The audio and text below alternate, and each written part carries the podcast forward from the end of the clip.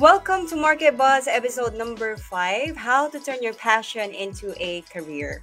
Our special guest is a visual artist, creative entrepreneur, founder of Glass Ecology by F Shell, manager and agent for various music artists from the Philippines. Let's learn how she changed her course from being in the academe, field research and events to being the entrepreneur and the artist she is today. Ladies and gentlemen, sa mga nanonood po, may I present to you Miss Mary F. Shell Estanislao. Hi friend, how are you? Hello, hello. Hi Ara. Thank you, mm-hmm. Thank you so much for gracing us tonight. I'm so excited because you know when I was just a little background for those who do not know me and those who are listening and who will be watching this uh, video podcast. I used to be someone who is not an entrepreneur. So dati, I, I used to be a flight attendant and I quit without any backup plan. Wala akong kahit anong alam na gawin sa buhay. And nung bumalik ako, sa Pilipinas, ang pinaka naging inspirasyon ko sa pagiging entrepreneur is F. Shell. She was the one to show me na hard. Thank you so much, friend. Because at that time, she was already venturing out. Ang dami niya nang na-try. And especially, she told me na kapag may gusto kang gawin na isang bagay, you really have to find out kung paano mo siya i-layout at ipaparating sa audience mo or dun sa magiging client mo. Kumbaga, that time, I was actually thinking of paano ko ibebenta to, ko paano ko bibigay ito sa mga kliyente ko if the packaging is not right for some, you know, environmental purposes. And she's like, kaya nga, ikaw yung gagawa, ikaw yung mag-iisip. That's your role as an entrepreneur, that's your role as a business owner. Sabi ko, oo nga no. Ganun pala yon. So I'm very excited to learn from you and to hear, hear more from you tonight. And for sure, marami ring matututunan yung mga nakikinig sa atin. So, as a starter, Miss Mary F. Shell, please tell us a story. of talaga ako. of how you start as an entrepreneur. F. Shell lang tayo. Uh, you know, F. Shell and Aura. yes. How I started as an entre- entrepreneur. Kasi iba, ikukwento, parang mula bata, may gano'n na silang ano, mindset, di ba, na entrepreneur sila. Somehow, ano, may gano'n din ako, pero hindi ko masabi entrepreneurship agad, but, you know, a big part of being an entrepreneur, uh, meron na ako, which is yung creativity, I guess. Uh, yun nga, mahilig na rin ako sa arts and crafts. I, I like, ano, creating things. Iba-iba yan, like accessories.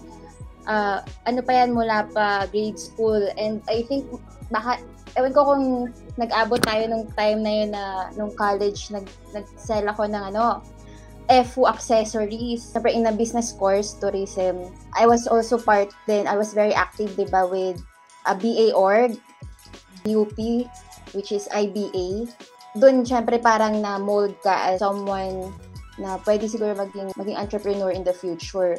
Pero formally naging entrepreneur is nung 2016 nung ako ay unemployed college. I was so sure. Nung before college, I wasn't sure kung anong course sobra. Iba-ibang course ang tinake ko. Nalaman ko rin. I was so sure na kung anong gusto kong gawin uh, during uh, college days sa AIT, sa UP AIT. So, sobrang sure ako na gusto ko mapunta sa events industry. And talaga nakaplano lahat sa utak ko. And all I have been doing during college days talaga with my org, with other activities, talagang ang utak ko sobrang clear na ito, sige, I'll attend this event, I'll attend this workshop, kasi I want to be in the event industry after I graduate. I even took, uh, at that time, I even took uh, an events management, um, uh, anto, elective course. Elective lang kasi siya dati. I'm not sure kung elective pa rin siya ngayon. So, nag-take ako nun kaso nag-dissolve naman siya. And talaga nung practicum, we were free kasi to choose kung anong uh, sa industry tayo mag uh, magpa-practicum. So talagang pinili ko agad kay I have to stick sa events. So talagang lahat napaka-clear no kung saan ako pupunta. And then yung mga first job ko talaga puro naman doon events. Tapos, I even taught na, sabi mo nga kanina, I was in the academe. I even taught events management in different universities. Sobrang ano, alam mo yun, straight arrow, ganyan, alam na alam, no? Pero, ang dami pala talaga mangyayari. Ang dami mangyayari sa life mo. Hindi mo rin talaga mapaplan. You, you can try to plan, pero pag may nangyari talaga, na, pag masyado kang strict, I guess may ganun akong character, masyado kang strict, strict sa plans mo, pagka may nagbago, ano ka eh, nayayanig ka, di ba? Na, shake ka. So, yun, in, I was in the academy, I was in the events, I, I did uh, field research then, I, ano, parang ang dami kong ginagawa bigla And then, a lot of them talaga parang hindi nag-work out. So, talaga na-frustrate ako. I wouldn't tell na the stories kung paano hindi nag-work out yung mga bagay-bagay. Pero, ganon. I guess, yung mga tao makaka-relate din sa ganon na anong, kahit anong ginawa mong pagpaplano, kahit anong galing mo na sinasabi, minsan talaga, eh, hindi eh, may ibang plans para sa'yo si Lord. So, parang I, I think I took a year na hindi nag-work. Yun yung sinasabi na kailangan mawala lahat. Yung wala kang choice. Kaya, yung when something happens to you na parang nawala lahat, you lost everything, gano'n. Parang don't lose hope talaga kasi it's a chance for you to think. And ang nangyari sa akin noon, uh, the hardest thing na nag- nagawa ko noon is i-let go yung masyado ko kasi ano eh masyado ako nakatingin ah kailangan nasa events management ako nasa events industry ako hindi ko mabitawan parang na-frustrate ako na ba't gano'n hindi nag-workout yung mga ginagawa ko doon kasi I even tried na um, to set up my own ano events management um, company pero hindi pa yun masasabing entrepreneur uh, entrepreneurial uh, journey kasi uh, may explain ko kung bakit. Pero yun, so parang almost one year yun na I was so free to think. Pero actually, I was so depressed. Nag-stress eating ako. I gained, ano, I, I'm not sure ano yung nag-gain ko, pero I was 198 pounds. so talagang ano, isang tambak na. ano ka, depressed ka, ganyan. So, pero, it was a chance for me to think and let things go and became I became closer to God. So yun, um na, ano, yun yung number one na nangyari. Nag-let go na ako na hindi kailangan events ang gawin ko in my life. Kasi ang inisip ko, events ako, dapat employed ako. Sobrang takot ako na hindi ako employed. So, nung yung pagiging entrepreneur ko, sa tingin ko, na-inspire talaga kasi ako sa uncle ko, sa family business nila, which is, ano, yung figurine. Mula pa yan, ano sila eh, yung mga pinsan ko, yan talaga, mula bata sila, yan yung business nila. So sabi ko, tingnan mo sila. May time na nag-fail, may time na okay, pero hindi sila nag-stop. So, parang for ilang decades na yun, yun na yung business nila. Tapos sabi ko, masyado ako nakatingin sa events, masyado ako nakatingin sa pagiging employed. Why not, ano, since yun naman yung ginagawa kong hobby before, parang why not, you know, offer something that is tangible. Kasi nga, I tried din nga to have an events company, which is, di ba, ang, ang, ang in-offer mo is service more on intangible, di ba? So, sabi ko, parang gusto ko yung ano, nakikita ko, nahahawakan ko katulad ng figurines ng, ng tito ko. Sabi ko, why not, ano, uh, create a real business, yung uh, talagang i-register ko. Ito ibabalikan ko na, kaya hindi ko maturing na na business yung events company na tinatry ko before. Kasi, wala pa ako ng lakas ng loob na, ano, i-register, alam mo yun, talagang gawing legit yung business. So, talagang I, I, ano, I got the inspiration from my, my uncle and his family. And then, pagdating naman dun sa creative side, ibang story naman yun. Pero, yun, sabi ko, siguro I think I should, ano, commit talaga myself sa isang bagay at hindi yung ang dami kong ginagawa. And pag ginawa ko to, tong business na to, talagang ano, i-register ko siya, gagawin ko ng tama. Lahat, register sa DTI, ganyan. Sa BIR, magbabayad ka ng buwis, ganun. Kasi para sa akin, dun ko makocommit yung sarili ko sa isang bagay kung ano siya, nagko-comply, ba? So, sabi ko, una, bago to talaga nag-materialize, pinagdasal ko, binago ko yung prayers ko kay Lord. Kasi ang prayers ko before kay Lord, sana ganito yung salary ko, sana matanggap ako sa ganitong company, ganyan. Hindi ko alam na I'm not ready for ano, tinanggap ko na kasi dati hindi ko matanggap. Hindi pala ako for ano, employment. Talagang, ano pala ako, for business. So, tinanggap ko yon nagdasal ako kay Lord, na ibigay niya na kung ano ba yung dapat kong gawin. Bigyan niya ako ng wisdom, hindi yung specific na salary or company.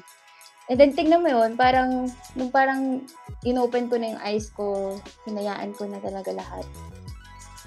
Yun yung naging sagot para sa akin, yung mag-create ka ng business na nasa arts and crafts. And ayun, hanggang ngayon, ano na siya, so magpa 5 years na siya, officially, pero actually, magsi 6 years na siya. Maraming hardships talaga kang pagdadaanan. Tanggapin mo yon kasama yon Pero hanggang ngayon, sobrang happy ako. Sobrang clear for me na this is what I want to do. This is my identity talaga to become an entrepreneur, artist. Yon, ang haba na sagot ko. No, I think that's very important kasi not everybody, I think, knows na even if you don't come from an entrepreneurship or entrepreneur background in your family, na hindi mo, hindi ka ganun na pinalaki, hindi kasi alam ng iba na pwede ka pa rin maging ganun. And you would really have to try a lot of things. Kung hindi mo na-try yung maraming bagay, hindi mo rin malalaman kung para ba sa'yo to o para, para ba hindi sa'yo. Sa tingin mo, F-Shell, for you, it was very clear, di ba? Parang nakita mo na, nung sinabi mo na inopen mo na yung mind mo na, okay, baka naman hindi ako para sa employment, di ba? So, mm. let's pursue the passion that I have. I'm very artistic. I'm very creative. Pero, ano ba yung, sa tingin mo, what's the hardest or what's the biggest challenge you face when you were starting out? Oh, hindi ko masabi yung biggest. I, I mean, Well, it depends kung ano yung pinag-uusapan natin. Pero sa business side, okay, if you talk about the business side, for me talaga, yun yung kinatakutan ko kasi talaga eh, yung pag-process, yung documentation. kasi as a as sole proprietor, 'di ba? Hindi ka naman malaking kumpanya, hindi, hindi hindi ako partnership. I know that I had to do everything on my own at first. And I was scared, but at the same time, I was really excited because I like doing this. I actually had naman some experience in administrative work, di ba? Sobra. so, parang, pero sabi ko, yun nga, eh, bakit takot takot ako? Eh, I have been doing this for other people. So, right, so, parang may fear pero may excitement na finally I'm doing this for myself na, for my own business. Pero hard siya kasi nga akala mo lang hard at first. Kasi ang dami mo talaga palang dapat asikasuhin. If you want to do this right, if you want to um to make your business legit, no? To, kasi why do I want to register? Why, why why do why do I want to register at that time? Kasi practical reason ko talaga is gusto ko ng OR. I want to ano, to have uh, clientele na corporations and I know that they will demand official receipts. So yun talaga utak ko nun. And I, I, I've been in the business course, pero hindi ko pa rin yan kabisado. Pero yun talaga yung nasa isip ko nun. Maybe because yun nga, I was a, a project officer for a foundation na laging hinihinga ng OR or lagi akong humihingi ng OR. So yun talaga, very practical guys. Um, i- isa sa reason ba't natin ginagawa, gusto nating mag-comply sa requirements ng gobyerno kasi gusto natin mag-serve sa malalaking kliyente. Hindi lang sa private, pati sa government, yung mga fuel jets, di ba, ganyan. So, gusto ko gawin ng tama. And, uh, sa umpisa, naging mahirap kasi clueless ka. Pero sa, sa totoo lang, in my own experience, I'm not saying ito yung magiging experience ng lahat. Pero ako thankful ako sa naging experience ko kasi okay yung negosyo center namin. Very practical ko i-share ko. If you want to start a business, una mong pupuntahan ang negosyo center nyo sa inyong uh, ah, LGU. Kasi sila talaga, sabi nga nila sa amin, uh, yung negosyo center kasi DTI yan, di ba? Yung mga taga DTI, sinasabi nila talaga sa amin, lalapit kayo sa amin, kakausapin nyo kami kasi it's our job to help you, to guide you. And alam mo yun, ha, maraming bagay na talagang ginagawa nila for us na hindi na namin ginagawa. Sila talaga nag-aasikaso. They give seminars. Nako, noong nagsis- ngayon kasi hindi ako nakaka-attend, pero before talaga, we attend seminars. And yun nga, another thing na thankful ako when I, kasi nung nag, in-approach ko yung negosyo center, sunod-sunod na yun, ang dali na, smooth sailing na kung ano yung mga next steps. Ano yung mga deadlines. Ako, yung deadlines di dapat kalimutan. Ano, um, you always ask dapat DTI and then yung provided nila na seminars, you try to attend. And yun ang thankful ako is nung in-approach ko sila, nagkataon, nakasabay ako sa iba pang young new and old entrepreneurs na sobrang we guide each other. We even uh, created a, a parang an association. Hindi na lang siya active these days, but before talaga tulung, tulungan. Iba yung meron kang group, 'di ba, na nagtutulungan kayo. So, I was blessed with these people. Until now, kahit wala na yung association na yun, we still ano message each other talagang tulungan kailan ang deadline ng ganitong tax ganyan mga ganon. So, kailangan mo din makipag-friends no, sa ibang entrepreneur para di tayo clueless or hindi, hindi natin alam, may mga open case pala tayo sa BIR, mga ganon. Mahirap magka-open case sa BIR. So, you have to check yeah, always. Dahil marami rin mga penalties and all na pwedeng may bigay sa'yo. And also, if you'd like to, if you really wanna learn about this, I think there are also videos on YouTube na pwede mo nang panoorin, mm-hmm. how to file different oh. taxes. And now that you you've established yourself yourself, also you're having different projects on the side. We also know that you're a manager and agent for different artists, especially in the music industry in the Philippines. What do you think is the secret to the successes of your different projects? Ano muna yung ibig mo sabihin sa success, di ba? Parang how do you measure success? No? Mga ganon. Ano kasi, yes. uh, si- secret. So sa, sa glass ecology, I would say yung success um, when it comes to ano, yung parang paano siya nakilala dun sa tamang market. Kasi hindi, di, di naman ako famous, di ba? Yung glass ecology, di naman siya famous. But um, parang it's quite known naman sa certain market niya. Sa umpisa pa lang, sabi ko talaga nun, I will sell this through Instagram. And talagang lahat ng nangyari at the start for Glass Ecology, lahat ng success, uh, when I say success, sige, ang measurement ko is yung mileage niya, yung, uh, yung reach niya, okay, sa iba-ibang media and platforms and which ano produces clients. Ano, Instagram talaga lahat hanggang hanggang recently. hanggang recently.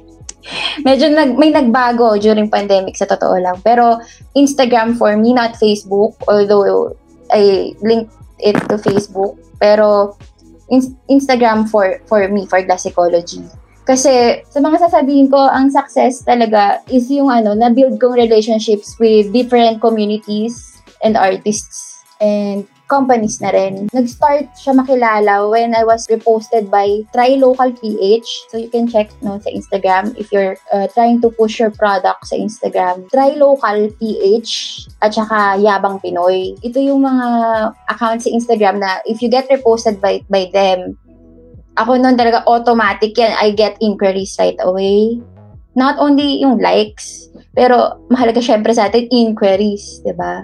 Inquiries and then eventually, yun nga, ano na, or orders talaga. So, doon nag-start, I parang online, I was able to create that um, connection with these other accounts na katulad ng Yabang Pinoy and Try Local PH. And then eventually, kasi I, I went to bazaars na doon ako nag-create talaga din ng uh, connection with the community of artists and most especially I want to mention BGC Art Center kasi, uh, sige, I'll share this with her. Sana mapanood niya. I really want to thank Miss Alex of BGC Art Center or the Bonifacio Art Foundation.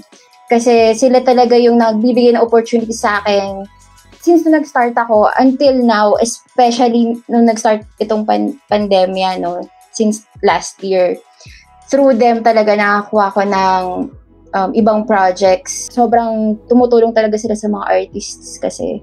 So for me, yun nga, yung secret for the success of the psychology is really na nag-gain and na-maintain ko na relation, good relationships, genuine relationship with these communities and organizations. So, yung sinabi mo about the other artists na dahil ko or sinusupport ko, kailangan mo ng magandang relationship sa clients mo. If you have a community then, for example of music artists din or managers, you you connect with them kasi kayo din magtutulungan talaga ng leads, 'di ba? Kayo mag uh, nag nagtatanong sa isa't isa kung uh, saan ba tayo makakuha ng racket ganyan. So yun, relationships talaga. Yes. And uh, I just from here, I just wanna say hi to Seal, Seal or Sila Adriano. Ah, si Ate Seal. Ah, okay. She's watching si Ate ko.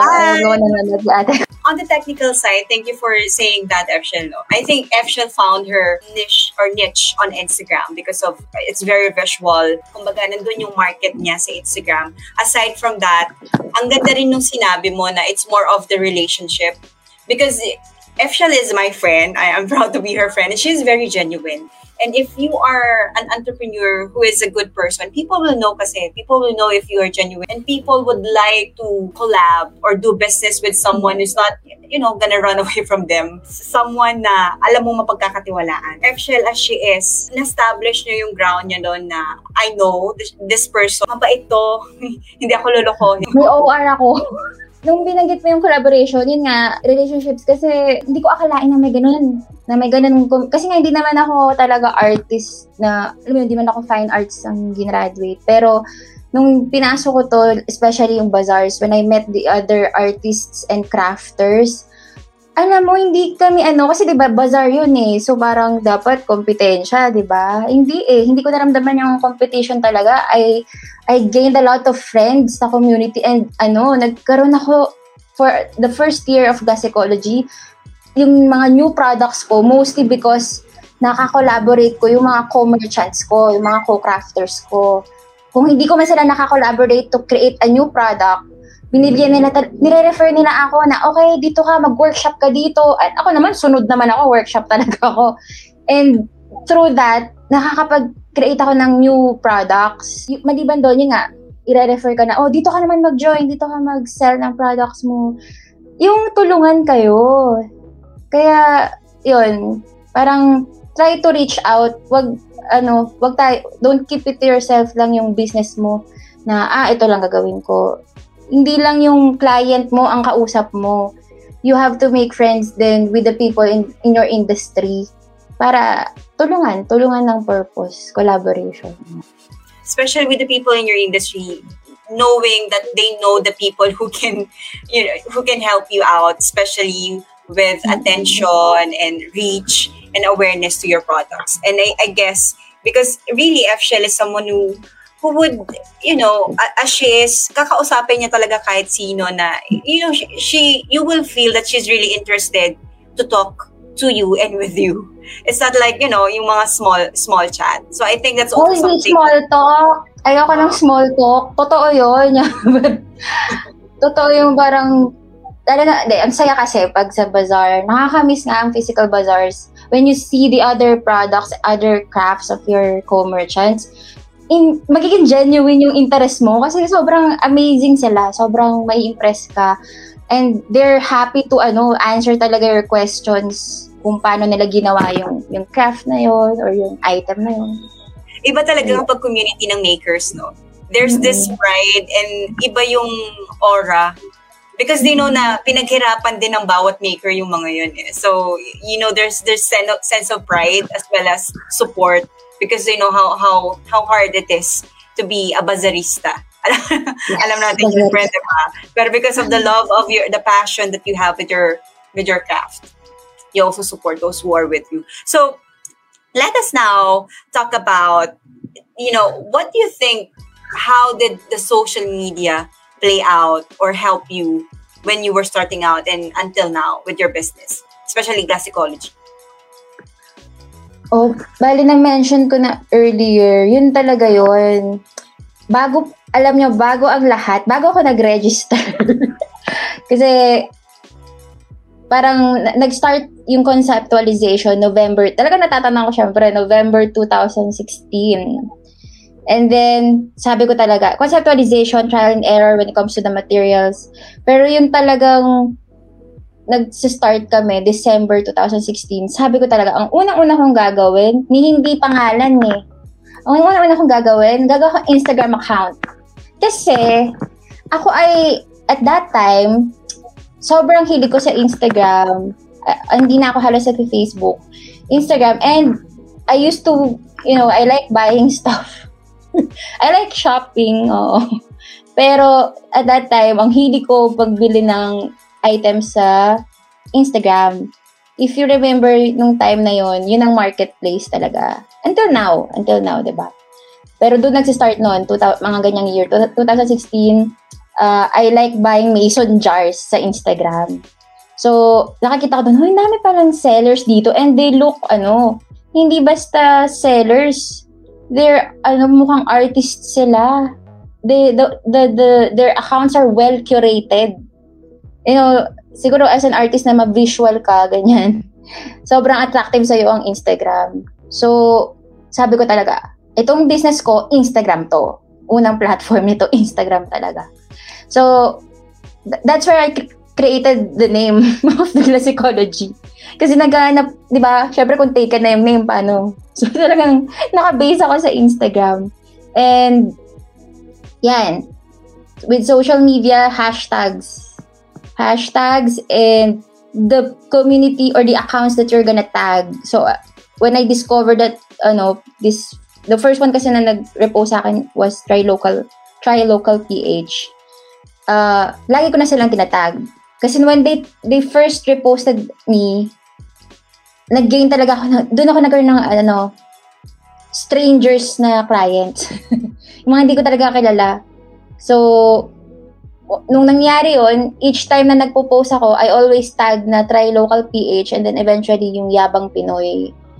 Kasi hindi naman nila lagi i-repost yung mga post mo, pero uh, minsan if they like yung post mo, okay sa tema nila, yan, i-repost ka nila and sure, surely, no, may magigain ka kung hindi man uh, reach lang or likes, talagang makakakuha ka ng inquiries and then eventually orders nga. So, yan, Instagram and even Facebook, I also naman got ano uh, orders through Facebook. Um, kasi online talaga ako eh. Until now, even if I have this uh, studio for psychology, online selling helped me talaga. Uh, ito guys, ha, ah, iba ang social media selling sa e-commerce. Social, so ako talaga is nag na nagbe-base until now sa social media selling. So, ang social media selling kasi is, yan nga, social media, Facebook, Instagram. Um, ang e-commerce, ito yung mga uh, uh, ito, Lazada, Shopee, yan. So, iba yun, iba yun. And iba rin ang clients doon. So, I, I did a research then about this before. Talagang, ano, well, in the US, and it also applies in the Philippines, Instagram talaga is a good marketplace for arts and crafts, for uh, paintings, yung lahat ng mga vi- ma-visual, yung people would wanna see first. And since, especially now that it's pandemic, wala masyadong physical bazaars. Although I see na some ha, nagpa-pop up na bazaars. Um, very important ang role ng ano both uh, social media and e-commerce para ma-sell yung ating products. So, ito talaga, ito talaga platform ko. So, it, re- it helped me reach uh, people na hindi lang yung clients, kundi people na kailangan ko para makatulong sa sa glass ecology. Ayan. Yes, it's nice that you brought that up kasi ibang-iba po talaga ang social media with e-commerce is what we call the mall. You can use the social media para i-bring or idalhin yung mga tao sa e-commerce mo, whether it's Shopify, mm. Lazada, or Shopee. But the thing with Instagram kasi, as as it is very visual, mostly ang makakabenta po talaga yan, as said by Efshel, are those who are in arts and crafts or, you know, those in paintings. But most probably it would be those who are in the high-end or premium products. Kasi yung mga taong nandun din sa Instagram na naglalagi dyan, yun yung mga parang you'd buy something that's really nice to see. And if it's really nice to see, you would expect that's that's kind of medyo mahal, 'di ba? Uh, like if you go to Shopee or Lazada, you you would expect na parang okay, I'll find some something na mas mura. But unlike in Instagram, you appreciate the product as it is because you like it how it is curated, sabi nga ni Efshel. So, for those who are planning po to use uh, Instagram, Instagram is still a marketplace for all kind of pro- products, uh, especially in the arts and crafts and those who are very visual. If I may add yung sa Instagram, uh, yun nga, based on that research, I forgot kasi wala dito, pero I, I always share that kasi when I uh, I get invited to speak about glass ecology, about the business, um, th- based on that research kasi, with Instagram kasi, maybe also, I, I wouldn't say Facebook, Instagram talaga. With Instagram kasi, ano, um, dun pa lang, yung mismong Instagram, nasala niya na yung mga tao makakita ng ano makakita ng mga posts mo, ng items mo. So, it's easier compared to e-commerce. Sa e-commerce kasi talaga halo-halo, 'di ba? I mean, mm-hmm. yung uh, yung yung uh, viewers, yung mga potential buyers mo. Now let's talk about uh, the second part of our video podcast. Let's talk, let's talk about F-Shell in an ordinary day. Yeah. Uh, How oh yeah. Can you tell us more about F-Shell right now? What do you do? Are you working from home? You know, mm. what are the things you usually do in a day? Since last year, talagang mas nagstay ako dito sa province. Kasi I used to stay in uh, Quezon City, pero ngayon, most part, no, nasa province ako. And I like being here kasi nung nag-start ako sa glass ecology, dito talaga ako. Um, I just come to Manila to to join bazaars and workshops. Naka-base talaga ang glass ecology sa Bataan. Nung start kasi, ano, honestly, I, I, I want passion ko nung start. I kept praying na hindi mawala yung ganong klase ng passion. Hindi naman yung nawala. Pero I guess, nagmamature ka, marami ka, syempre, ibang gagawin or may iba kang opportunities na itatap mo with, ano, with your, within your business din.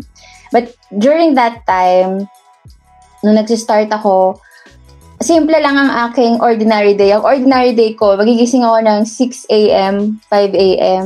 Magpipaint ako niyan. Magpipaint ako.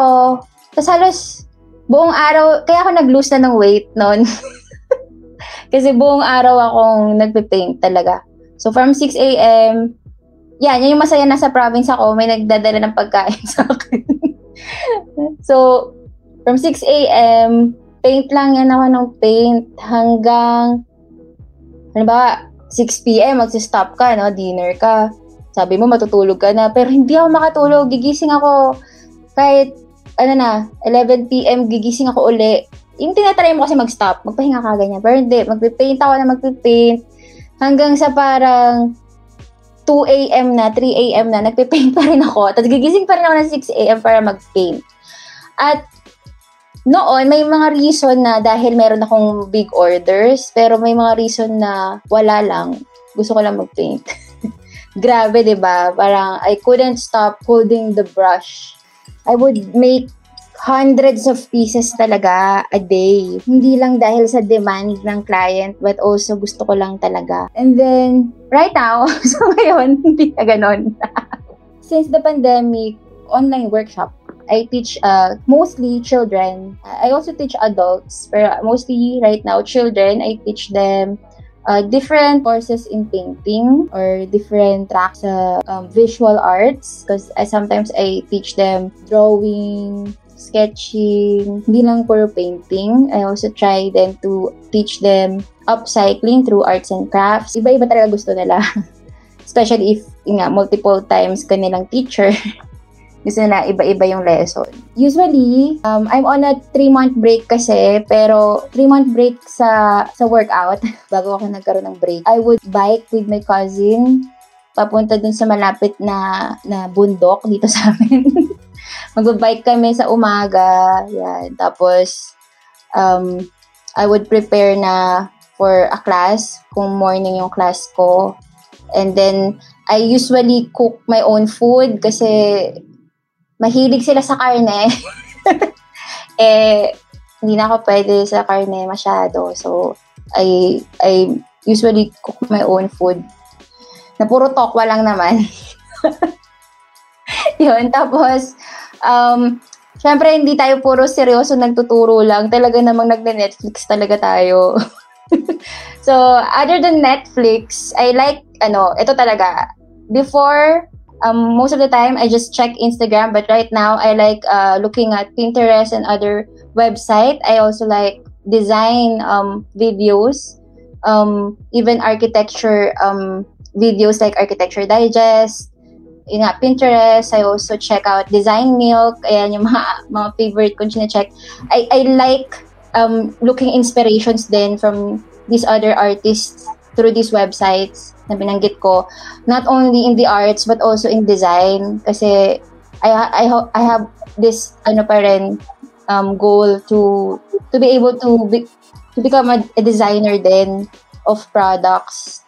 Not just ano I I design 'di ba? Pero professionally parang I also want to do that to to design, to make art with functionality. Yun. With the pandemic, ang ganda lang ng transition of how hindi ka bumalik dun sa dati mong ginagawa before you became an entrepreneur. You still focused on the craft that you have.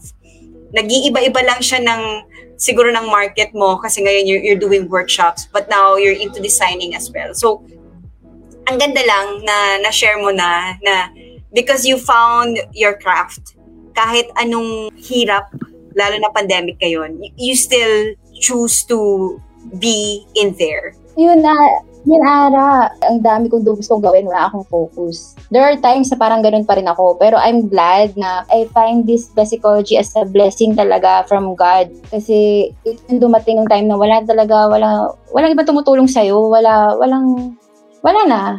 Na kahit gaano ka-supportive yung family ko, may doubts sila noon yun yung sinasabi na darating yung time na you're on your own. And I was on my own with God, na siya na lang pinakinggan ko. Yun yung hiningi ko talaga kay Lord din, na magkaroon ako ng focus. Kasi walang patutunguhan talaga pala kung ano ka, ang dami mo masyadong ginagawa at the start.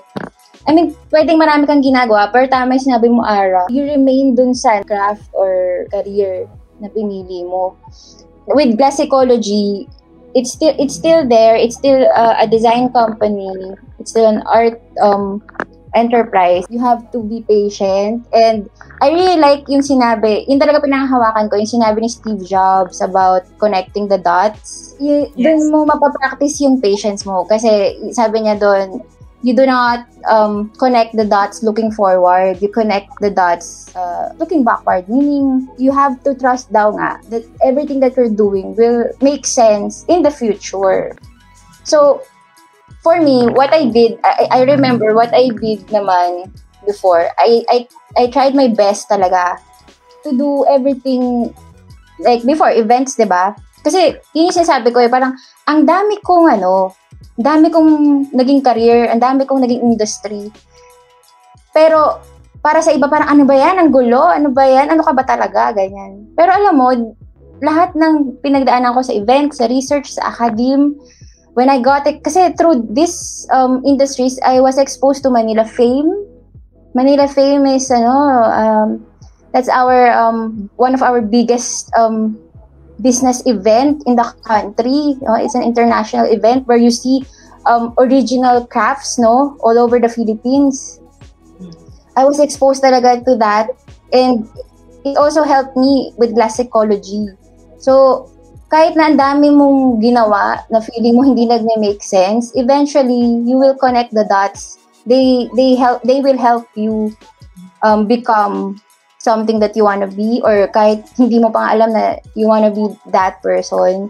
And for me with glass psychology, it made sense pala. Yung gulo-gulo ko noon, yun, it ano, it helped me um you know, design my crafts and then manage the business, you know, and yun nga, kung may mga hardships na lagi naman, everyday meron. ang, ang sinasabi ko talaga doon, you, you will, you don't stop. Once, that's why, ano, I register the business. When you register the business, you commit yourself. And when you commit yourself, ayan, uh, hindi ka bibitaw. Hindi ka bibitaw. Na kahit anong pagdaanan ng negosyo mo or yung career mo, yung, yung craft mo, matutuwa ka, iiyak ka siguro, or mag, magmamaktol ka, ganyan. Magsasabi ka na, ayoko na. Pero dahil nag-commit ka eh, this is what I do now, this is my identity. Hindi mo kayang hindi, ano, ipaglaban yung, ano, yung business mo. So, just continue to improve yourself, do everything that you can to improve your business, your career. Kasi lahat naman yan, hindi pwedeng hindi magbunga ng maganda in the future. So, yun. It's nice that na, nasabi mo rin na you really have to explore and whatever you are ex- uh, exploring right now, where you are in your life right now, meron at meron siyang maitutulong kung ano yung pwede mong maging business. Kasi kung ano nga ba talaga yung experience mo, yun din yung makakatulong sa'yo. Mm-hmm. Kung ano nga ba talaga yung maibibigay mong value to your clients and customers. And gusto ko rin yung sinabi mo na um, kahit maraming hardship, dahil kinomit mo yung sarili mo doon. It's the commitment eh. And that, that commitment, mabibigay mo lang yun kung masaya ka sa ginagawa mo. So, for those of, kasi marami kasing nag, ngayon parang, ano ba yung passion ko? ba diba? Marami rin kasing sasabi nga ni F. Shell, along the way, pwede rin mag-iba yung passion mo eh. Kung ano man yung ginagawa mo ngayon, hindi mo alam na yung pala yung pwede mong pagkakitaan at doon ka pa magiging masaya. So it's very, it's very important to really try a lot of things, 'di ba? And really know kung para malaman mo masaya ba ako dito? Kasi sometimes even if you are making money out of it, hindi ka naman masaya. So bibitawan mo rin siya. So you really have to find where your heart is and commit to it until you get the result that you want. So quick lang, Efshel, para naman maki- makilala ka uh, ng mga ng mga nakikinig sa atin what do you usually consume on social media? Mahilig ka ba sa mga on Netflix? Ano yung mga pinapanood mo? Ano nga ba yung ano nga ba yung pinagkakaabalahan mo ngayon? Hometown cha-cha-cha. ako din, friend. After nito, manonood ako. After nito. After nito, manonood na tayo. What else? What do you usually consume on social media? Ay, ano, well, on you, is it considered social media, yung YouTube. Uh, I like, ano, naku, I, don't, I don't know if I'm pronouncing this right, yung mga content ni Hey Grindal, um, uh, yung uh, si Nao, um, yung mga ano to, um, Korean YouTubers na relaxing kasi yung content nila, but these are mon- mundane and, you know, everyday life lang nila na vlogs. And I like the shots. And recently, no, I was, ano, introduced to Cottage Fairy Kilala mo ba yung Ara? Kasi alam mo, I, I think she's like your spirit animal. She's like my spirit animal also. And teka lang, sorry at si Tine, hometown cha-cha-cha. Siya din. Yun. Ang daming, uh, ano, ang daming friend ni Tine. Hi Karen, hi Jay. Ay, oo, anyway. mga friends ni Tine, salamat sa pananood. Ayun, um, I like watching videos kasi other than this kasi 'di ba, since college, I like editing videos noon. Mm-hmm. I was gonna take talaga film. Ano talaga, nasa creative um, side yung hilig ko. So, I like watching videos na may kinalaman nga sa design, like Architecture Digest. Yes. They have YouTube kasi. And yes. then, um, puro ganun kasi yung hilig ko eh. Tapos, ano, before nung mahilig nag-start talaga din talaga kay Lord DIY nung mahilig pa siyang gumawa ng DIY. I like mm. watching do-it-yourself videos ng mga arts and crafts. So, dun, dun pa rin, pero hindi natin ano, sinasabi na, wow, ang perfect niya, no? Na, yun, yun, yung pa rin talaga, napaka-straight niya na puro arts and crafts pa rin pinapanood niya. hindi, Netflix tayo, K-drama. Squid Game, di ko pa rin, Kaka-start ko lang kasi sa Squid Game. Anyway. anyway, oo. Kasi, you know, why did I ask you this? Very, ano eh, parang sa F she's, she's very into pop culture. And when you know what she's she's busy with, alam mo na yun yung in. This is also something that why you you need to know that because this is where the attention is. When F Shell actually started to go for TikTok, not everybody is hindi pa sila hindi pa ano yon hindi pa in yung TikTok. Pero sa F Shell, she was already there. That's why I'm also asking, F Shell, ano nga ba yung pinagkakabisihan? Kala mo ba sasabihin ko TikTok? no, because TikTok is for those na hindi pa nagti-TikTok ngayon, mag-TikTok na po kayo kasi the organic reach is right there. Pero ang gusto ko lang sabihin, because kung ano po yung mga sinasabi ni F. Shell, the attention is there. She is very into pop culture. So if you want to know um, kung sa, nasaan ba yung mga mata ng tao, tanongin mo si F. Shell. Kasi doon ka rin makakakuha ng mga kliyente mo. Especially, pop culture is where most of, you know, the generation 25 years old below and 25 years old below, we know that this this this kind of people in the buying spree, parang ganon. They're willing to buy from social media. They're willing to buy because of the extension of their expression of themselves. It's really something that you have to. It's more of ano eh, behavioral thing in pop culture. And that's why I was asking, ano nga ba yung pinapanood mo ngayon? Kasi Pero, ako, um, yeah, TikTok, um, hindi, nung Dati na kasi, iba yung TikTok, di ba? Yan ba yung Musical.ly ba yun? Oo, Musical.ly. Yes. Yun, um, ano, I also, ano, hate, I hated TikTok, no? nung start. Hindi ko rin yan feel. Pero nung nag, nag-lockdown, first lockdown, hindi ko alam paano ako napunta doon. Mm-hmm. Tapos, um, right now, hindi na ako nagti-TikTok talaga. Pero, ang I still watch videos in TikTok, and you know what? It depend even on Instagram, even on your own Instagram account or on your own Facebook account. If you wanna develop yourself, if you wanna be inspired, you always ano um, curate din your own following. Sino kina-follow mo? Hindi puro for me, no, nagkapapaka-teacher ako. Pag puro chismis ang ating fina-follow, you develop yourself by following the, the right people then, even on social media.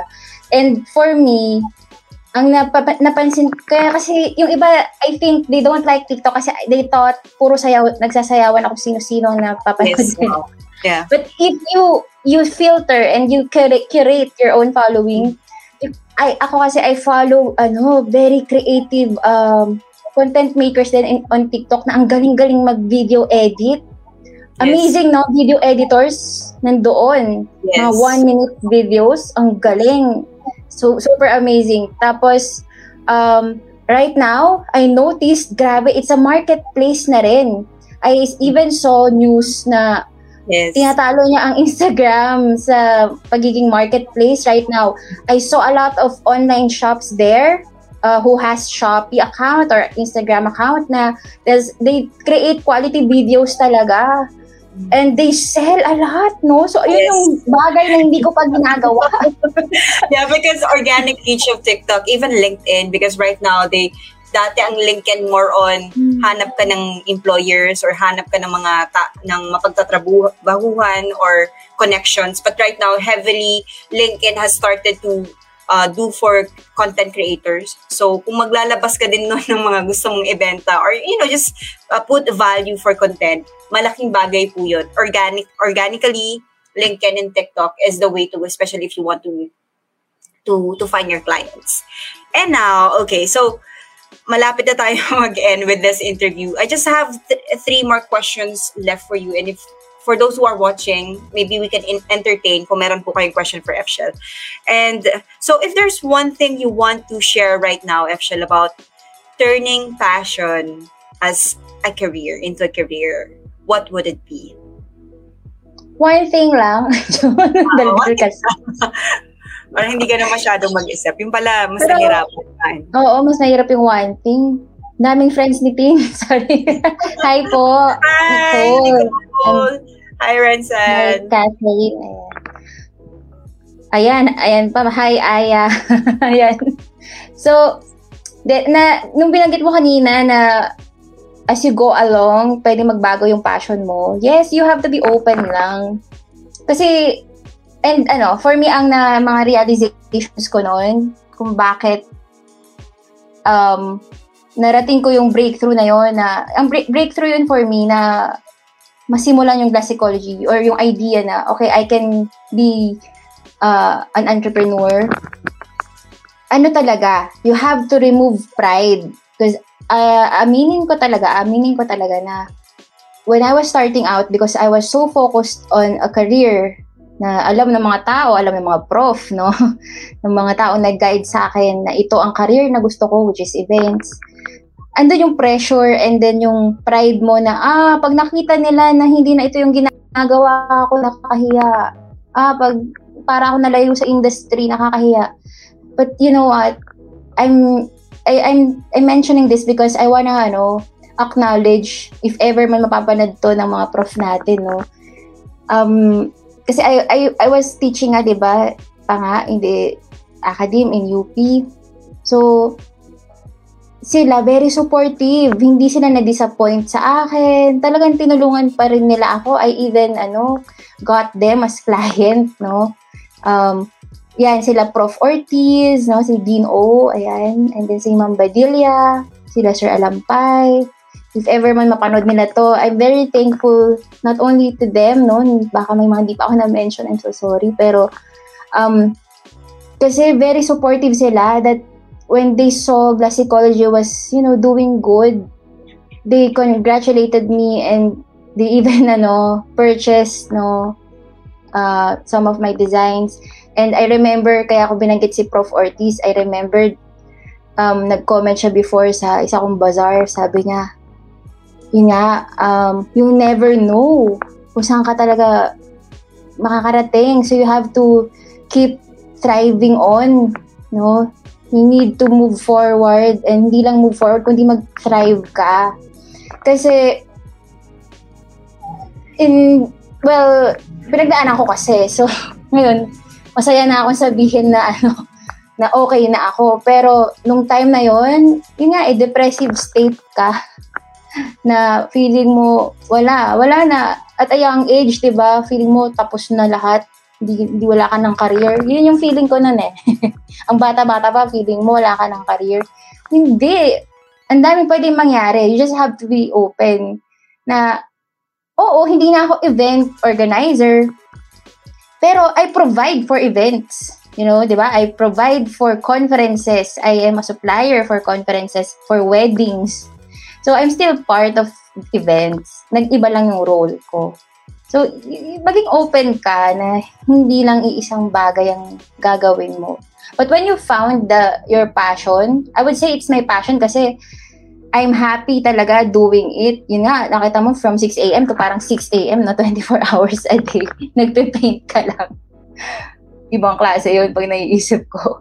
Um, you would say na passion na you, I don't really feel like it's work until now when I got a big client, which is, sige, I'm gonna mention, Rustans, when I presented my, ano, di ba, we, we were used to presenting, um, ano ba, mga ibang bagay before.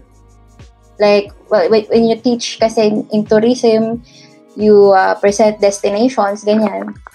Ito, I was presenting glasses, I was presenting crafts na kung paano mag-present, I was talking about colors, the design.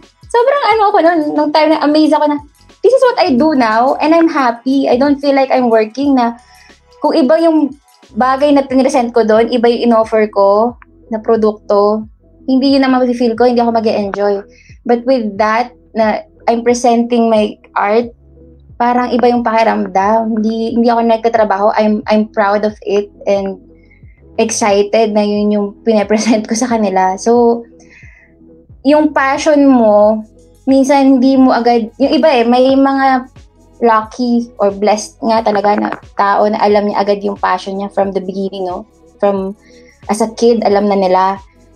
Pero kanya-kanyang timeline, kanya-kanyang time kung kailan mo malalaman yung passion mo. So, what the key is, this is na, this one naman I got from my sister. You have to be productive every day. Nung time na hindi ko na alam ang gusto kong gawin, sabi niya, you have to be productive every day. Gawin mo lang kung ano yung feel mong gawin or mag-aral ka lang na mag-aral online, you'll find it, no? Kung ano yung para sa'yo. So, dapat lang, wag ka lang yung tutulog-tulog. Kailangan, ano, you do something. You, you do your part to find that passion.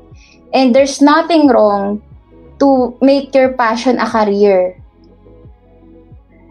Kasi parang sa iba, dapat separate yun. Hindi, pwede. Pwede naman. But, you have to wear different hats, no? Meron kang, ako, with glass psychology, you have a hat sa creative side and you have to be strong dun sa hat mo as an entrepreneur. Kailangan strong yung administrative work or you should learn to designate. Kailangan mo rin ng ibang tao kung sakaling hindi mo kaya yung ibang bagay you seek help from other people na gagawa ng For example, hindi ko ginagawa yung accounting part, no? hindi talaga, ano, weakness. Yung weakness mo, wag ka mag-focus doon. Focus ka sa strength mo and you designate na lang sinong tutulong sa'yo sa mga bagay na hindi mo alam. And yun, ulitin ko, you can turn your passion into a career, um, but you have to wear two hats. At least, at least, no, two hats kailangan mong alamin how you're gonna manage it. Kasi career siya eh. So, you want to make it something na, ano, uh, mapagkakakitaan mo rin, di ba? So, kailangan mo rin i-wear no, yung other hat. Paano mo siya isi-sell? And there's always, kasi, okay, last, dito sa part na to, I, I've always hated sales Ayan, hi muna kay Fatima Santos. hi, Fatima. Sobrang hate ko ang sales. Ayoko na sales. Pero, mga kapatid na gustong gawing business ang kanilang passion, you have to accept the fact that you need to learn sales. Because kahit saan ka mapunta, kahit anong career ang pinili mo, you need to learn how to sell yourself. Okay? So, may mga ways para matutunan yun. And yun nga, i-accept mo yon muna. that you need to know how to sell. Yan. Yes. You're the GOAT, Efshel. I couldn't add more to that. But may gusto lang po akong i Because being an entrepreneur as uh, right now for about five years that we are in this in this journey, ang iba siya sa selling eh. But that's the starting point. Dapat kailangan marunong kang uh, magbenta. If you can't do it, you have to bring someone in, sabi nga ni Efshel. Mag-focus ka dun sa uh, magaling ka, kung ikaw ay marunong magluto, you know, you, you bake a lot of uh, really delicious goodies, cookies and all, hindi mo siya kayang ibenta. You, you have to find someone who's gonna uh, sell it for you. Someone who can who can commission. Baka pwedeng ibigay mo sa kanya yung 20% dahil siya na may nagbebenta or maybe 50% of of what is what is the revenue. Aside from that, being entrepreneur is actually more of learning how to solve the problems. Eh? Because in entrepreneurship, yes. you have to wear different hats. It's not just about selling. There, there, there is the accounting side. There is the, you know, the production side. There is the operation side. So it's very hard to to be everyone in one place. But sabi nga ni Efshel, concentrate in what you really are good at. If you're someone in the family na gusto mong nagsosolve ka ng mga may problema, sige, ako yung isa sa mga nag-volunteer ka, maybe you are an entrepreneur. You know, you can really turn your passion into a career kasi I feel like it's really a talent. Hindi siya, it's not really for someone na may iba-iba kasi tayong mga talento eh. If you are really good in, in this craft, you have to focus on that. But if you feel like hindi mo kaya to, then bring someone along who can make your business grow. And ayan, hello, hello Cha sa Longgan. Hello Cha. Thank you for being Uy, with us. Yes. Ayun, Ara, yung sinabi mo about, ano eh, um, Ayan, wala ako. ano, yun nga, decision maker. Decision maker talaga ang pagiging entrepreneur. So you have to have ano talaga a strong heart. And you know what? You can train naman yourself din. If you think That's you're true. not that person, yes, maybe you can designate, you call someone na makaka-help sa'yo. Pero, um, if you want to do this talaga, if you want to do entrepreneurship, ano, no matter what, you have to be strong. Mm-hmm. I have a lot of weak, ano, akala kasi ng mga tao very strong talaga ako, pero syempre, ang dami kong weaknesses. Pero you, you, you have to have that, ano, mind na you will fight talaga. Kaya ano eh, that's why you, maganda passion yung, yung passion mo yung gagawin mong business. Kasi paglalaban mo talaga yan as an entrepreneur. And with the decision making, you have to be, you know, really wise. Um, pinag-iisipan niya ng mabuti ng minsan ilang buwan o taon. Hindi minamadali ang mga desisyon sa business. Kasi,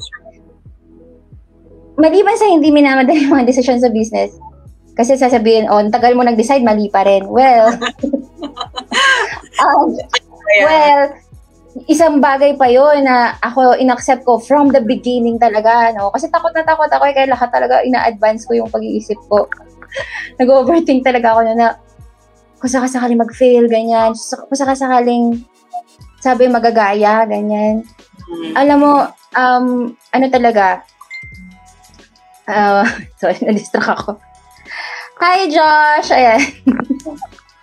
so, yeah. na-distract ako, ano, saan ako? so, I'll catch you on that. So, more on ano eh, in this decision making, hindi naman kailangan dapat 100% alam mo na kagad yung mga gagawin. Take siguro facts na about 70% alam mo na and then move forward. Kasi kailangan din medyo mabilis ka eh. But the thing is, dapat hindi pa rin minamadali. Kailangan oh, mabilis hindi mo minamadali. minamadali. You have to learn na hindi ka agad-agad kailangan nag-step ka. Hanggat, yun nga, the rule is for me is, hanggat hindi ko alam yung 70% of that. And I learned this from, you know, reading Entrepreneurship Magazine. Um, Jeff Bezos do that. Also, I, I, I believe also uh, Tesla, what's his name? Nakalimutan ko. Uh, they also, Elon, of, Elon, Elon, Elon Musk, Tesla, they Elon. don't do decision until they have 70% of the facts kailangan malaman mo yun eh. Once you already know that, kumilos ka na agad. Kasi, And ano ha, diba? once you enter, it, once you enter entrepreneurship talaga, you have to ano, forget about your pride. Kasi minsan yung decision mo dahil lang sa pride. Mm. 'Di ba? So, yung mga ginagawa mo, it's for the good of your business. Hindi lang nung pride mo na, ah, ang galing niya, ganun. Hindi ganun you have to care about your business talaga na it, it's ano, it's something that is separate from you. It's still sub- something that is separate from you na dapat you take care of it. So, yung mga decisions mo, you base it on what you need, uh, what your business needs. And ano yung makakatulong sa kanya for its growth, hindi yung para masabi na, ay, ang galing mo. So, hindi kasi, it's not about your galing. uh, it's about how the business will grow and you know, uh, count years. Yun yung natutunan ko eh when I talk to these ano uh, other young entrepreneurs. You have to count the years. And it will ano naman, uh, magbubunga din yan. And uh, you do not you shouldn't expect talaga ano. Ayun, yung pala yung binabanggit ko kanina. Talagang in-expect ko yung mga masasamang pwedeng mangyari sa business ko. So from the beginning na set ko na yung mind ko na For example, yung ganong threats na, sabi kasi, mga tao magsasabi sa'yo, nako, baka, wag ka magpa-workshop. Yan. Yan ang ginagawa ko ngayon, di ba? Magpa-workshop na magpa-workshop. I earn from uh, facilitating workshops. But at the start, when I get invited, I get invited a lot kasi. Pero ang dami nagsasabi, don't, don't teach your craft. No, yung mga people sa business, yan naman yung dun kami medyo nagkontrahan ng isip. Pero nakinig ako sa umpisa may point kasi sila. Ang point nila is, baka gayahin ka lang. So, ano, naging um, at peace yung mind ko noon na um, ito, para sa lahat, no, huwag kang matakot i-share by, uh, halimbawa, through teaching or through selling your craft. huwag kang matakot i-share. Kasi, no matter what happens, if you know that you made that uh, product, no, hindi ka ma, ano, you have to be confident na it's your product pa rin, kahit gayahin ka pa. It will still be different because you're the one who made it. Kung hindi na to labanan ng sinong nauna sa totoo lang. Kasi yung sinasabi nila, ikaw nauna, ikaw nauna. Pag tagal mo, pag habang tumatagal ka sa business, hindi din yung nauna eh. Kundi, ano yung nagawa mo noon at ano yung mga na-maintain mo ngayon, na-maintain at ano yung mga growth na nangyari. So, ano may mga products na nagawa mo before, yes, you have to have that hat no ng business side na you have to apply for um uh, ano to, yung mat, ma, magkaroon siya ng trademark. You know, we want to protect syempre uh, what's the term? Nawala yung term sa isip ko. Intellectual But, property. Yeah, intellectual property. Um, you, you do your part din sa ganon. Kung halimbawa gusto mo talagang um, protektahan yung isang product design mo. But, alam mo, ang daming gumagawa niyan, pero lagi pa rin silang ginagaya. Tapos, well, because of that protection, they can demand, di ba, and all. Pero, di ba, ang dami talaga manggagaya kung may manggagaya. Alam mo, you should be flattered na ginaya ka. kung sa tingin mo ginaya ka. Kasi, uy, sabihin, nakakatuwa, maganda pala talaga yung product ko. Now, once it happens, for me ah, ganito yung nasa isip ko, once it happens, move forward. Ang bilis mo dapat mag-move forward. You have to create a new one. Kasi nagaya na eh. Gawa ka ng bago. Kasi ang hindi nila magagaya is yung, yung utak mo, yung talent mo, yung creativity mo. So you always have to to focus on your own talents na hindi, I can still create a new one, even a better one. So, dapat may ganun kang confidence. You're an entrepreneur, ito yung pagiging strong ng heart mo. Na, kagayahin ka talaga eh, kasi magaling ka eh. ba diba? Yan ang isipin mo, magaling ka eh, kaya gagayahin ka. So, ikaw, hindi ka mag-focus sa galing mo. Mag-focus ka sa um, pagiging innovative mo. Na I can always create a new one. Di ba sabi, character ng isang entrepreneur is pagiging innovative. So, gawin, i-practice mo yun na, hindi, gagawa ko lagi ng bago. Kasi ikaw mismo dapat nagsasawa ka sa produkto mo.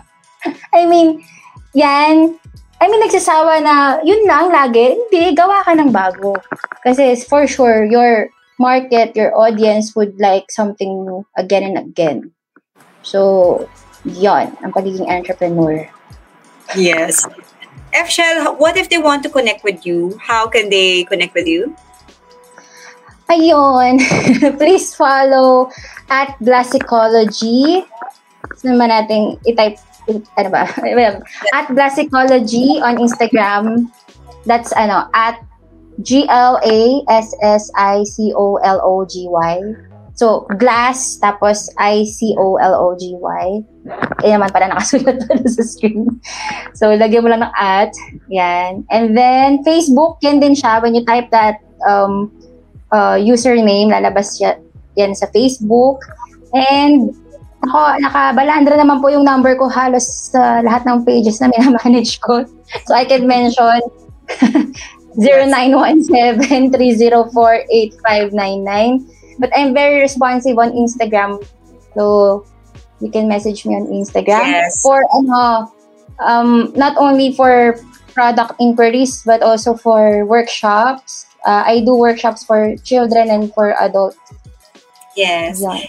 Pwede bang pa-show mo ulit yung products may F-Shell so they can, it's, Ako, how beautiful it is. Diba? You know, the, flower, the flower coaster that you have shown us earlier. Para lang for those who, who just joined us now, sabi ko, ilalapit ko, ilalapit ko dito yung products. Pero, ito kasi very old design na to. Dito But nag-start. So beautiful, yeah. Dito nag-start talaga. Dito sa um, one, ay, 4, 4 by 4 inch uh, flat glasses or uh, usually these are coasters but sometimes people use this as ano, decoration yes. na. Uh, how do you call your painting? At the at the back? At tawag yan, may tawag. Ah, reverse, reverse painted. Kaya nakikita mo pa rin yung pagiging glass niya. Ayan. So you can do workshops for your kid. You can also do workshops for those who are kids at heart, di ba? Even for ano, no, I I've done workshops for ano rin, companies, for their employees. Lalo na ngayong pandemic, talaga ang dami may gusto niyan ngayon kasi Oo, pang, pang uh, na stress. For the mental health of their employees din. so lastly, Abshel, eto na, what's your message to those who are still starting out as an entrepreneur, the budding entrepreneur? Ano ba yung pwede mong mabigay na mensahe para sa kanila? when you said starting out, alam mo, very important yon yung start. Uh, just, parang sa thesis, yan talaga naisip ko yun. sa, ga, sa umpisa, pinakamahirap, di ba, yung, yung title, pinakamahirap, anong pinakamahirap, Ara? sa thesis. Sa, sa thesis sa akin, kung ano nga ba talaga yung gagawin kong thesis, kung baga ano yung subject, diba? the, the conceptualization, diba? Yan yung pinakamahirap na part talaga. Or isa sa pinakamahirap na part. And embrace this part. And you have to try and perfect this part. Paano perfect? You have to be sure na ito na yung gusto mo. So, take take your time. Huwag mo basta, ah, kailangan ko na mag-business agad. take your time. You have to be sure. Okay? You should be inspired. You go out, you read, you look at everything that can inspire you just to be sure. And don't forget, no, ako talaga, I seek uh, help from God from the start. Kasi, yun nga, again, this was the time na ako lang talaga mag-isa. Meaning, family was supportive, but they were, ano, they, ha- they have their doubts then. And it's okay. Kasi, dun mo malalaman, ah, okay, this is it kasi ako na talaga to. Um, so, ito, harapin mo tong part na to, itong mahirap na part, yung start. And then, dahil nakita mo na ang hirap nung, ano ha, ang hirap nung start mo, yung pagde-decide mo pa lang ng pangalan mo. Remember all of this. Remember all your why, ba? Pagka nagkakaroon na ng hirap yung business mo, pag nahihirapan ka na, balikan mo na, eh, pinaghirapan ko yung pangalan nito pa lang eh. Bakit ako bibitaw? So, sa mga kakilala ko nga, na ang daming pinagdadaanan ng negosyo na lalo na ngayong pandemic, you have to try your best to just continue. You know, you, you cry, you, um, uh, maybe you take some rest, you take a beat sometimes, pero dapat, nandun yon at the back of your head, you will continue, you will never stop. Kasi kahit ako, no, naisip ko na, yan, naisip ko yung mga ganyan dati, mag-stop. Pero, I'm so grateful nga to my uh, entrepreneur friends who encouraged me before pa lang na, no, wag mo close yung business mo. You don't stop. Maybe you rebrand. There are a lot of things or strategy, strategies that you can do if you're in the brink of ano closing or stopping your business. No, you will never stop. You you don't stop. You will do some redirection siguro. May mga babaguhin ka lang. Parang ano, uh, magre-rearrange ka lang. Okay? Gagawin mo ang lahat hanggat di mo na e-exhaust lahat ng pwede mong gawin for this passion that you turn into a business or a career you have to do everything. You have to keep a strong heart for your business. And just be thankful that you found your passion. So, yun nga, binanggitan natin before, mahirap minsan for some people to find their passion. But you just have to do everything, be productive every day. Um, uh, you influence yourself with the right people, um, the right content to follow, be inspired by these people. Kasi, um, gano'n naman yan eh. Babalik ako doon yun kasi binavalue ko with the psychology until now, the relations that I've made and um, built. So, babalik-balikan mo yan, yung mga tao na tumulong sa'yo at tutulong pa sa'yo at ikaw rin tutulungan mo pa. Because with glass psychology, yung sabi ko, ang vision niya talaga is to to help then people uh, ano to um, afford no ma-afford nila yung art na feeling nila hindi nila ma-afford and uh, for them to carry an art in a not so common canvas. So, yun, gusto ko kasi talaga din matulungan yung mga tao by making them happy. And that's what I I saw kasi when I was doing bazaars sa start. Ang fulfillment na nakuha ko with glass ecology is people actually smile when they see my artworks. Something that I did not expect. But truly, yung mga sinasabi dati sa blogs about me na they ano they imagine daw that when I was painting I was smiling. Totoo 'yon. I do not really sell my art na ano, yung umiiyak ako. Yeah. May ganun akong art, pero di ko yung Pamigay na lang, friend. Pamigay na lang. Baka pwede natin i-auction yan. Parang, may ganun, may hugot pa. Tama, uh, from Joshua. Kapag pinaghirapan mo, wag mong bitawan basta-basta. Parang may hugot yun, friend. Parang si Joshua parating may hugot. No? But thank you, thank you so much for being with us today. I'm sure for sure maraming natutunan yung mga budding entrepreneur. Also those who are struggling right now. If you have questions with Fshel, again, you can contact her at Glassicology on Instagram, also on Facebook, and Thank you so much, everybody, for being with us tonight. And we'll see you again next week. Bye. Thank you, Ara. Thank you, everyone. Bye. Thank you, everyone.